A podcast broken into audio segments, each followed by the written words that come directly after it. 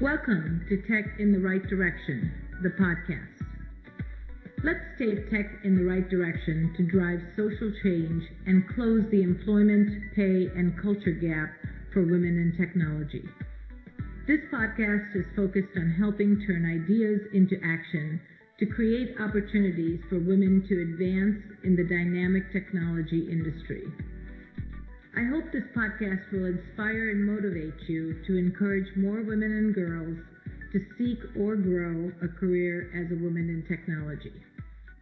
Stories about the journey of amazing women in this tech field starts right now. Welcome to Tech in the Right Direction, the podcast. Today I will be speaking with Tiffani Bova.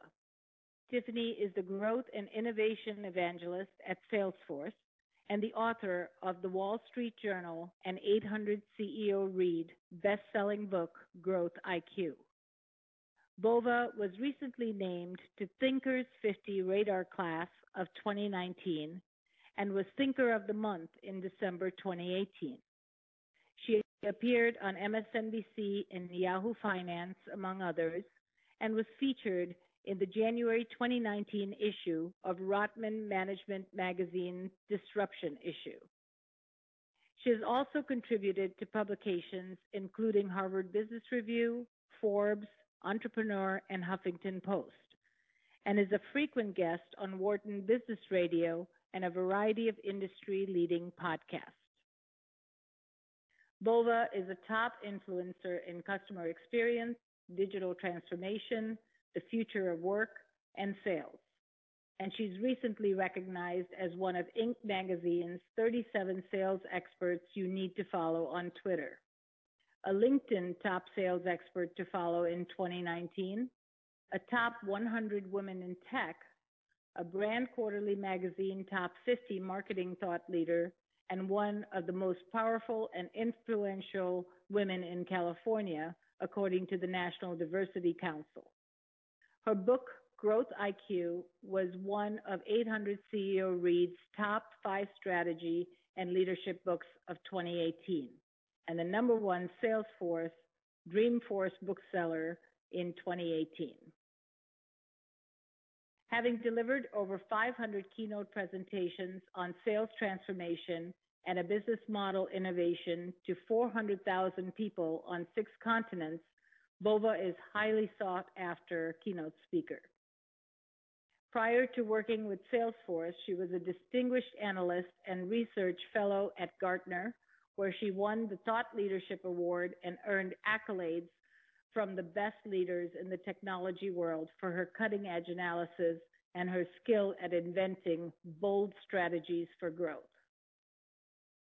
Bova has also lived in the fast lane of high tech leading sales, marketing, and customer service organizations, driving growth and creating durable competitive advantages for startups and Fortune 500 companies alike, such as Sprint, Intercom, Interland, and also Gateway Computers. Throughout, she learned how to lead sales and marketing teams in hotly competitive markets. She is considered one of the early pioneers of cloud-based sales strategies and completely reinvented indirect go-to-market tactics in several hardware and services businesses. Her high velocity years at the front lines also gave Bova the hands-on experience executives crave in their strategic partners and made her an authentic, passionate, and brilliant advocate committed to her clients' success and prosperity. Welcome to the show, Tiffani. I am so excited to have you on today. Oh, well, thank you for having me, Jennifer. It's my pleasure. Great. Let's let's just jump right in. Can you share with us and our listeners your career journey and how you got to where you are today? Oh my goodness. so I always like to joke that everything I learned about business, I learned at the carnival and people go, what? Like that's random, not an MBA, not undergraduate business, you know, degree. No, everything I learned was about a, was at a carnival. I worked at a, a friend, a friend of mine, my best friend's parents owned indoor arcades and outdoor carnivals. And uh, I'm born and raised in Hawaii. And so we had great weather all the time. At, but what it taught me was how to market, how to sell, how to order, supply chain, all the different pie, literally the pile of teddy bear fur, which one's more expensive, like, you know, crazy things like that. But I find myself leaning on everything I learned back then all the time. Um, and so I knew I had caught the business bug, especially in kind of the sales and marketing angle. And then I stumbled across technology uh, probably in my late 20s um, and uh, started selling technology and then kind of worked my way up. You know, I was selling myself, then I started managing teams. And then from teams, I started running groups and divisions and was very, very early in the web. Um, it was called, you know, the World Wide Web back then, sort of mm-hmm. 2000 to 2004. Uh, and and then uh, I got an opportunity to um, work at Gartner. So I was a research analyst for a decade. I became a research fellow actually covering sales transformation and routes to market through indirect channels. And now I've been at Salesforce for four and a half years. And so uh, it's been an interesting jig jag kind of journey. But at the end of the day, I think I'm exactly where I was supposed to be. So, and I guess along the way, I wrote a book in the last couple of years. I did that. Yeah, too. just just along the way. You're just yeah, amazing. Just along the way. You're just so amazing, and your career journey has taken, like you said, zigzags, but really very fruitful and just where your passion is, right in in business. So I have to tell you, I really love, love, love your podcast, and it's called What's Next. Um, so tell us more about how you decided to start it and what it's all about. Well, you know, I have the pleasure of most of the time, not obviously at this moment in in our history, but I, I usually am on the road every week giving a keynote somewhere in the world. Last year, I flew a little north of 370,000 miles. I was in six continents, gave 100 keynotes, and I am backstage a lot with these really fascinating and interesting people. And I meet a lot of executives and have really inspiring conversations. And I felt almost selfish in having them by myself. Uh, mm-hmm. And so I said, you know, maybe I'll like launch a podcast um, to have these conversations I've been so blessed to have, um, you know, all on my own, and instead have them, you know, with with these people on a podcast. And so that's how it happened. And it was great because when I first reached out to everybody, um, kind of in my first hit list, everyone said yes.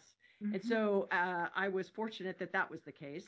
And and now it's just become um, something that is almost a master class for me in 25 minutes on a particular topic. And I get to ask all kinds of really interesting and uh, compelling questions. And then I've, you know, learned so much. It's changed my talk track. Uh, it's changed my perspective on things. I've learned about things I knew nothing about. I, I learned about things I don't care to know anything more about. you know, and so, um, but I, you know, I'm doing it on a podcast in, in front of, you know, the people that listen to it and it's done fairly well. I think people enjoy the conversation and the format and the style and, and the guests I have on. So, so I've been really fortunate. Very, very, um, informative, but still very exciting to listen to. I listen to almost every episode of your podcast. So you're doing an amazing job and I love it. And, and like you said, you learn from every one of those uh, interviews, you know, so much that it's so powerful. Um, so I know you said along the way in your zigzag journey, you you got into the technology field. Can you think about what that moment was that sparked you uh, to get into technology? What what was that that said, "Wow, this is a field I love." I know how you connect it to business, but um, what about technology do you love, and what sparked that interest? Well, I can tell you that you know to sort of date this, um, I had my first laptop in college so I got that in 1986, literally. Mm-hmm. And it was a dual disk drive NEC, you know, floppy disk, Word perfect, green screen MS DOS with dial up. I'm right there with you. I'm rocking and rolling. And I had a flip phone and, you know, whole nine yards. But um, so I was never afraid of technology. And uh, a friend of mine actually had created this amazing algorithm and Boolean search capability long before the web. So this is sort of 1991, 92 ish. And because of my sales and marketing capability, he's like, hey, will you come in and just, you know, help us out? And so it didn't matter sort of what I was marketing, quote unquote, or what I was selling. And so I accidentally found myself in technology. Then I realized the the power of all the things it could change, you know, for business, for for society, for education, for you know, you just see this possibility. And so I fell in love with uh, being able to help companies really think differently and reimagine how they can do what they do. So I, I sort of cut my teeth initially in selling into the legal profession, which was, you know, not one that was very em, em, embraceful of technology early on. Mm-hmm. Uh, but and and I was probably one of the few women that was selling technology back then during that time. So it was it was a great learning experience, and you know the power of selling by an industry or vertical and knowing that industry and vertical really really well, becoming a student of the profession of like how to sell solutions instead of point products. Uh, you know, learning and being trained on multiple platforms. You know, back then it was Compaq or it was HP or it was Cisco or you know it wasn't everybody that we have today from a cloud perspective. Um, so I think I caught the bug on the art of the possible and and and really forcing my creativity to step in. Um, but knowing that sales and marketing and, and, service was really where you know my superpower laid. That's great. Um, so you know I'll be dating myself and tell you that I got my first computer back in the, at the same time you did, uh, it was an IBM XT, and it had dual drives, and uh, I paid six thousand dollars for that computer, and I took all my savings and I bought my first computer, and it was just amazing because solving business problems was really my passion and when I saw that technology can solve business problems, it really got me excited. So my first business was uh, going out to video stores and sorting their video list in alphabetical order because they had they hand wrote them and they were not in alphabetical order, and it was just so fun. I actually made quite a bit of money doing that for a few years initially, but just to solve that business problem for those stores was uh, really exciting to me. so that that first computer, you know, kind of reminded me of that story. Stay tuned for the rest of today's interview after a brief word from our sponsor. Are you an expert in your field? Are you a woman who values thought leadership? We'd love to have you join us as a guest on an upcoming episode of Tech in the Right Direction. Visit us at directionstraining.com forward slash podcast to apply today. While there, be sure to check out Directions Training's newest initiative, the WIT Cloud Power Scholarship for Azure Fundamentals Certification. This year, we have offered 100 scholarships to women for the Microsoft Azure Fundamentals Training course, valued at $950 per student, as an opportunity to start their pathway to becoming a Microsoft certified professional help us continue to drive social change and the advancement of women in the technology industry. Thank you for listening to Tech in the Right Direction. We now rejoin our host, Jennifer Didier, with today's guest. So, you're a published author as well. So, tell us more about your book, Growth IQ. Well, that was sort of another one of those, you know, accidents that happened. Um, I was watching a, uh, Oprah Winfrey show long before her show ended, and she had had this this one um, show that was about like listening to whispers in your life. Mm-hmm. And in this mm-hmm. particular example she was giving, it was on the negative side. You know, like someone shows you who they are early on. It was, you know, it wasn't a positive message. But but what I took out of it was listening to those whispers that the universe is sending you. You know, sometimes they're obvious, like you should do this. Someone literally says it to you, or it's, you know, all of a sudden you were thinking about something and then all, you know, a, a, an email shows up about the same topic or an article or a podcast or a movie or whatever, you know, and you're like, oh, well, maybe that's trying to tell me something. And writing the book was one of those for me, where it was this little slow drum roll of this whisper of, you should write a book, you should write a book, you should write a book and I don't actually enjoy the medium of writing. I'm a talker, not a writer. And so my hesitation was I had actually talked myself right into the fear of failing miserably at writing a book. So mm-hmm. I always say I'm not a writer, which I just said again, and I and I have to stop saying it because I keep saying it because now everyone's like, "When are you writing your next book?" You like, are oh my God. now. right? And I'm not yep. writing another one because I'm not a writer. Right? I'm right back into the same mindset again.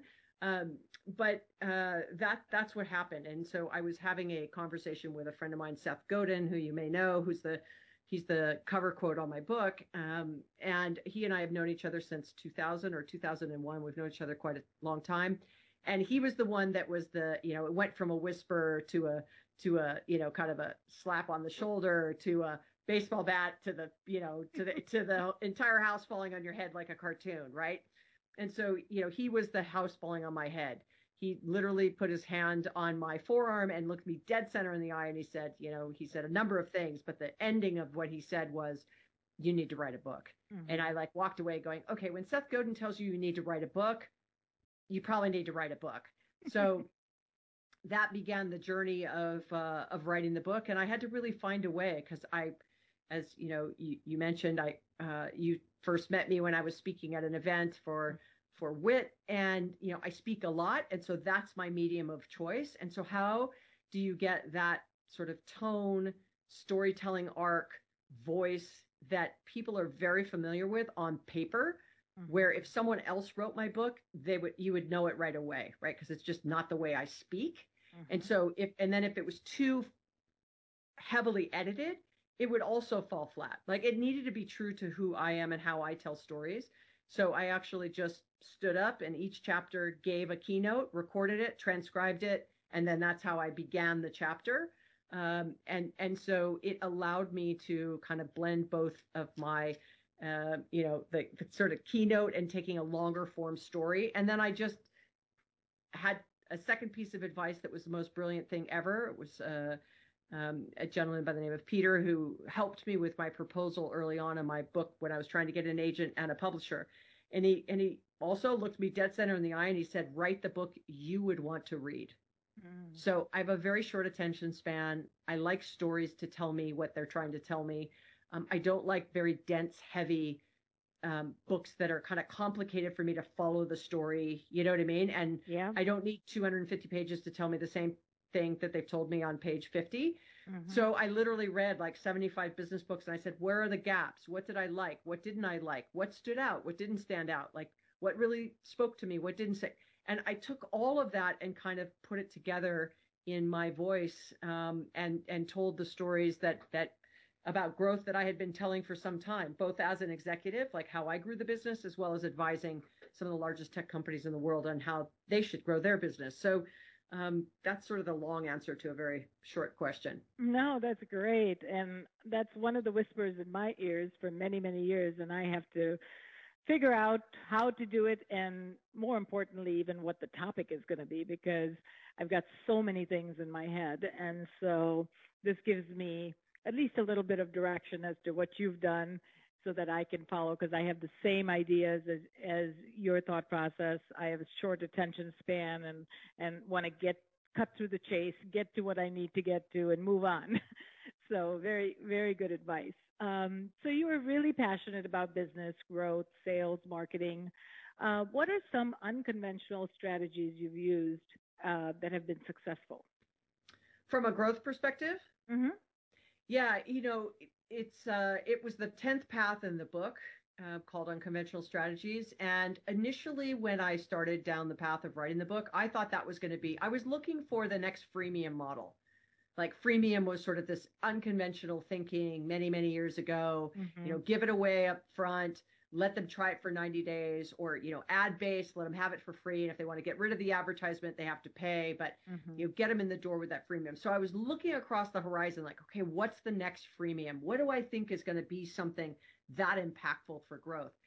And uh, when i started working here at salesforce actually um, mm-hmm. you know a lot of of our culture is around purpose over profit and kind of the business is the greatest platform for change two statements of which our ceo says quite often uh, and I figured that, you know what, I'm in a very different stage in my career and I want that unconventional strategies to be about that purpose over profit. Like mm-hmm. thinking more broadly about how can we um, just be better, you know, uh, uh, stewards of our communities, um, our employees, our customers, our broader shareholders uh, in a way that allows us to not only make them successful, but in turn make us successful.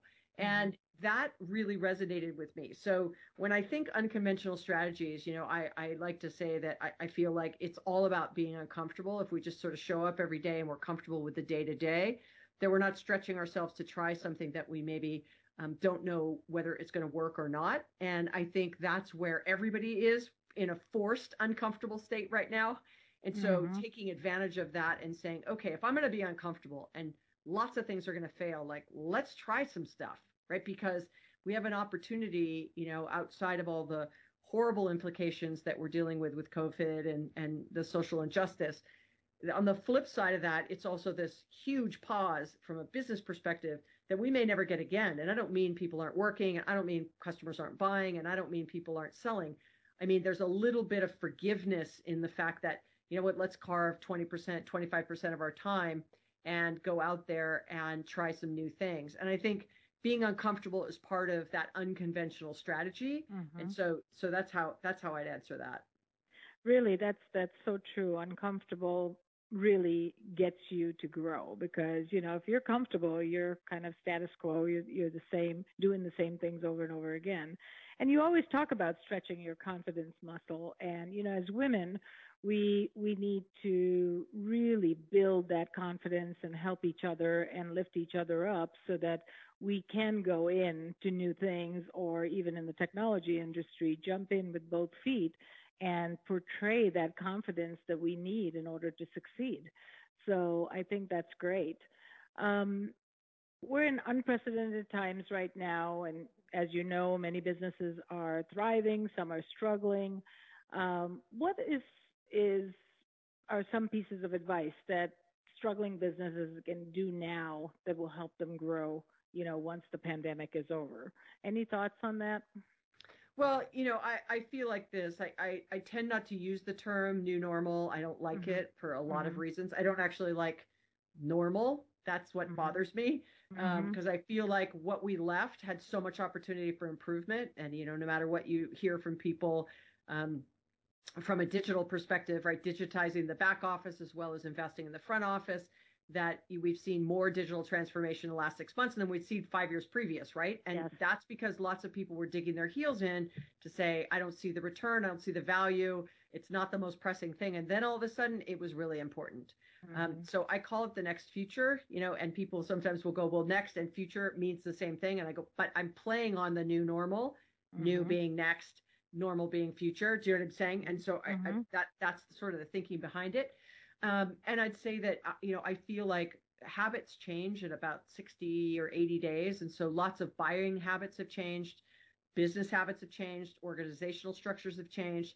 And the question is how much of it will snap back and how much of it, how much of it will stay as it is now, or how mm. much of it will fall somewhere in the middle.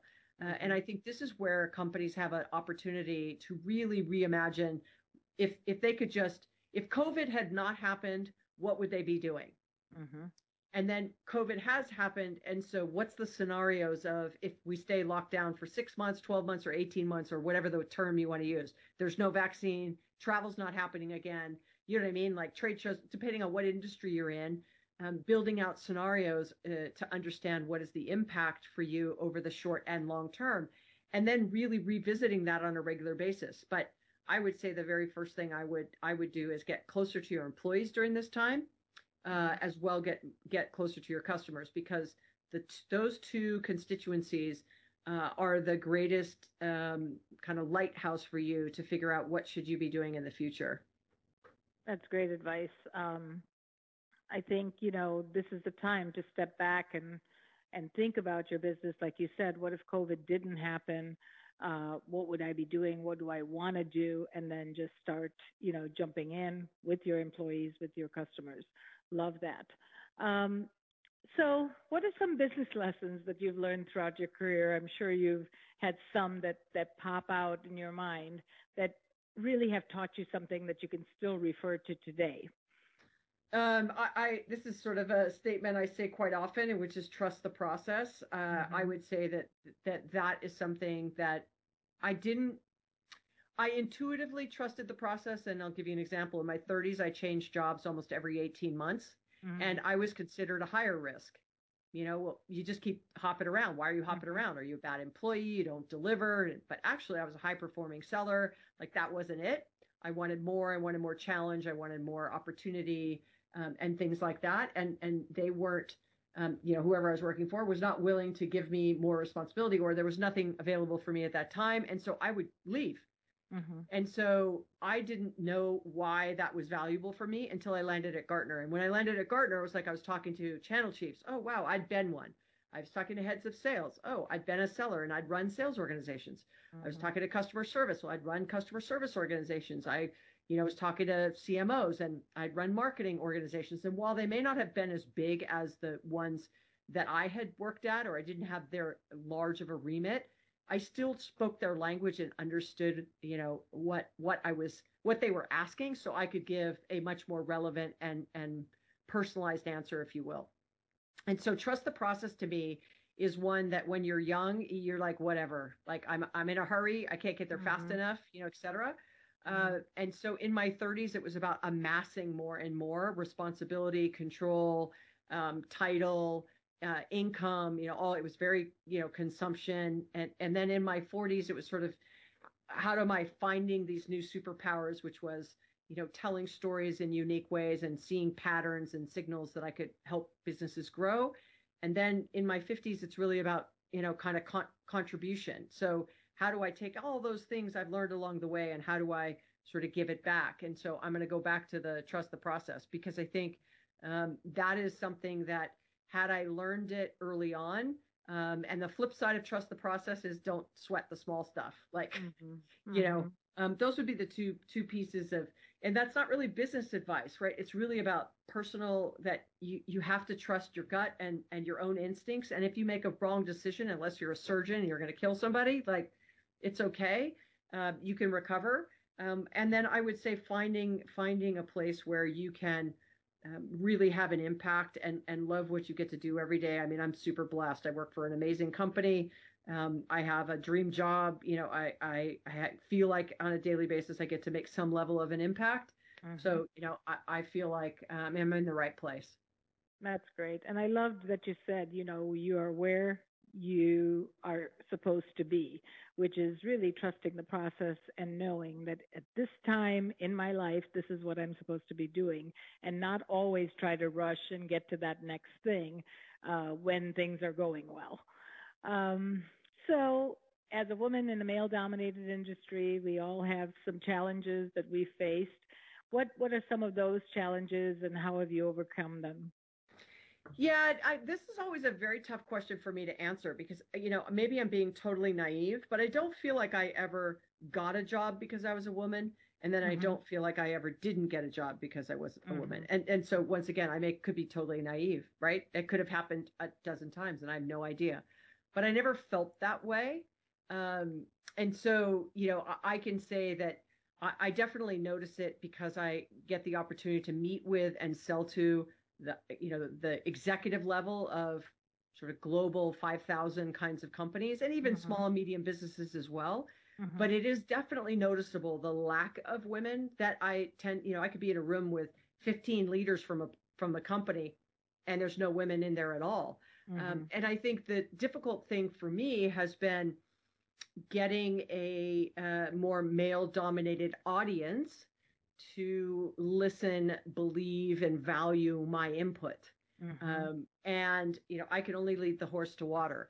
Um, but I think what has helped me is what has been behind my name. So you know, it was I was an executive at these particular brands, mm-hmm. or as a mm-hmm. research fellow at Gartner, and now I'm you know a, a chief innovation and growth evangelist at Salesforce. Like the Salesforce Gartner, whatever brand it was, helped with that credibility versus mm-hmm. Tiffani Bova from Tiffani Bova's consulting shop, maybe not so much. Um, mm-hmm. Um, and, and maybe I'm totally misreading that. And, you know, whenever I say that, many people will say, oh, that's ridiculous. I think you could. And it's just a, I, I don't really feel that it hurts me, but I definitely feel like it helps me. So, you know, I, I, I feel like I know that it is prevalent. I know that it's an issue because I can see just from the executive landscape what it looks like out there but there's so many more women than I used to see. You know, I've been doing this 30 years now. So, you know, ultimately I feel like we're definitely going in the right right direction, but you know, not as fast as we could. And I think diversity and inclusion is much broader than male and female. It's mm-hmm. it's beyond gender, it's race, it's religion, it's you know language, it's where you've come from, it's right. thinking styles, it's introverts, it's extroverts, it's I mean, there's all kinds of differences, and so it's not just about being a woman. Yeah, I agree, and I think you portray so much confidence um, in your uh, presentation that I think that's one of the reasons why you probably didn't feel that you didn't get hired or didn't or or got hired because you're a woman because you know your material, you're confident, you go out there and you make it happen, and that makes a huge huge difference. And I think we can all learn, you know, from you as to really knowing your material and portraying that with very high level of confidence. Um, so, in closing, what advice would you have to give a woman, uh, our listeners, um, who's considering a career in the technology industry and obviously, you know, may, maybe a little hesitant? Uh, what advice would you give her? Hmm. so, you know, I, think there's a couple. Let me let me. I'll just give one. But mm-hmm. I feel like finding and aligning yourself with champions over the course of your career is really important and and I mean that differently than mentors. You know, I I often get asked, "Hey, would you be my mentor?" And I'm f- always flattered by the ask. Mm-hmm. But I feel like you have to, it has to naturally happen. Like you feel a connection, you know, you sense mm-hmm. that there's some you know symbiotic learning to happen and you're like oh this is not and it kind of naturally happens without formally going you're my mentor you're my mm-hmm. mentee right mm-hmm. right um, and then i also feel like that champion role is someone who doesn't mentor you necessarily but knows your your worth and your uh, value and will will you know speak positively of your name when you're not in the room there's a project i think you know tiffani should do it and you know, hey, look, we're looking to fill this role. I think Tiffani, you know, and they're not a mentor, it's a champion. And those are two very different things.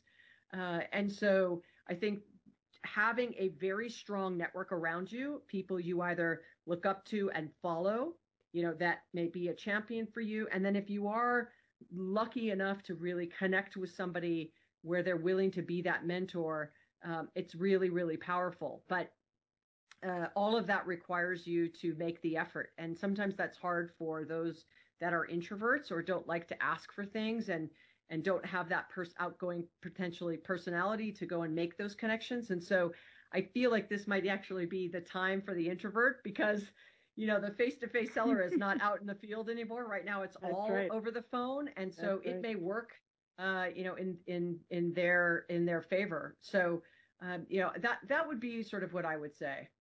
That's great advice. That's great advice. Um, Tiffani, it was an honor having you on my show. Uh, thank you, thank you, thank you. I'm truly grateful. Um, if listeners wanted to get a hold of you, what's the best way to um, to get you? Uh, you can follow me on LinkedIn. I'm active there. You could follow me uh, on Twitter. It's at Tiffani underscore Bova, and Tiffani is spelt with an I at the end. And my book, Growth IQ, my podcast is What's Next with Tiffani Bova across all the uh, streaming platforms. Um, that's that's the best way to get in touch with me. That's great. Well, thank you, thank you again. Uh, hope to have you on a future show. Uh, in the meantime, stay healthy, stay safe. Thank you again. Thank you for having me. Thank you for listening to Tech in the Right Direction. Please take a minute to subscribe or follow so that you never miss an episode. Also, don't forget to like, share, and comment. Thank you. See you next week. From IT skill enhancements to end user adoption training, Directions Training is your resource to help optimize the effectiveness of your technology investments. Over half a million students have taken advantage of our wide selection of technology and business training solutions covering the most popular applications today, such as Microsoft 365, Azure, Windows 10, and more. As a podcast listener, we invite you to take advantage of an exclusive offer. Receive 30 days of free access to our Microsoft official curriculum on-demand courses for IT professionals or end users. Visit us at www.directionstraining.com slash podcast to claim this offer today. Hurry, this offer is only available for a limited time. Success is a journey. Ask for directions.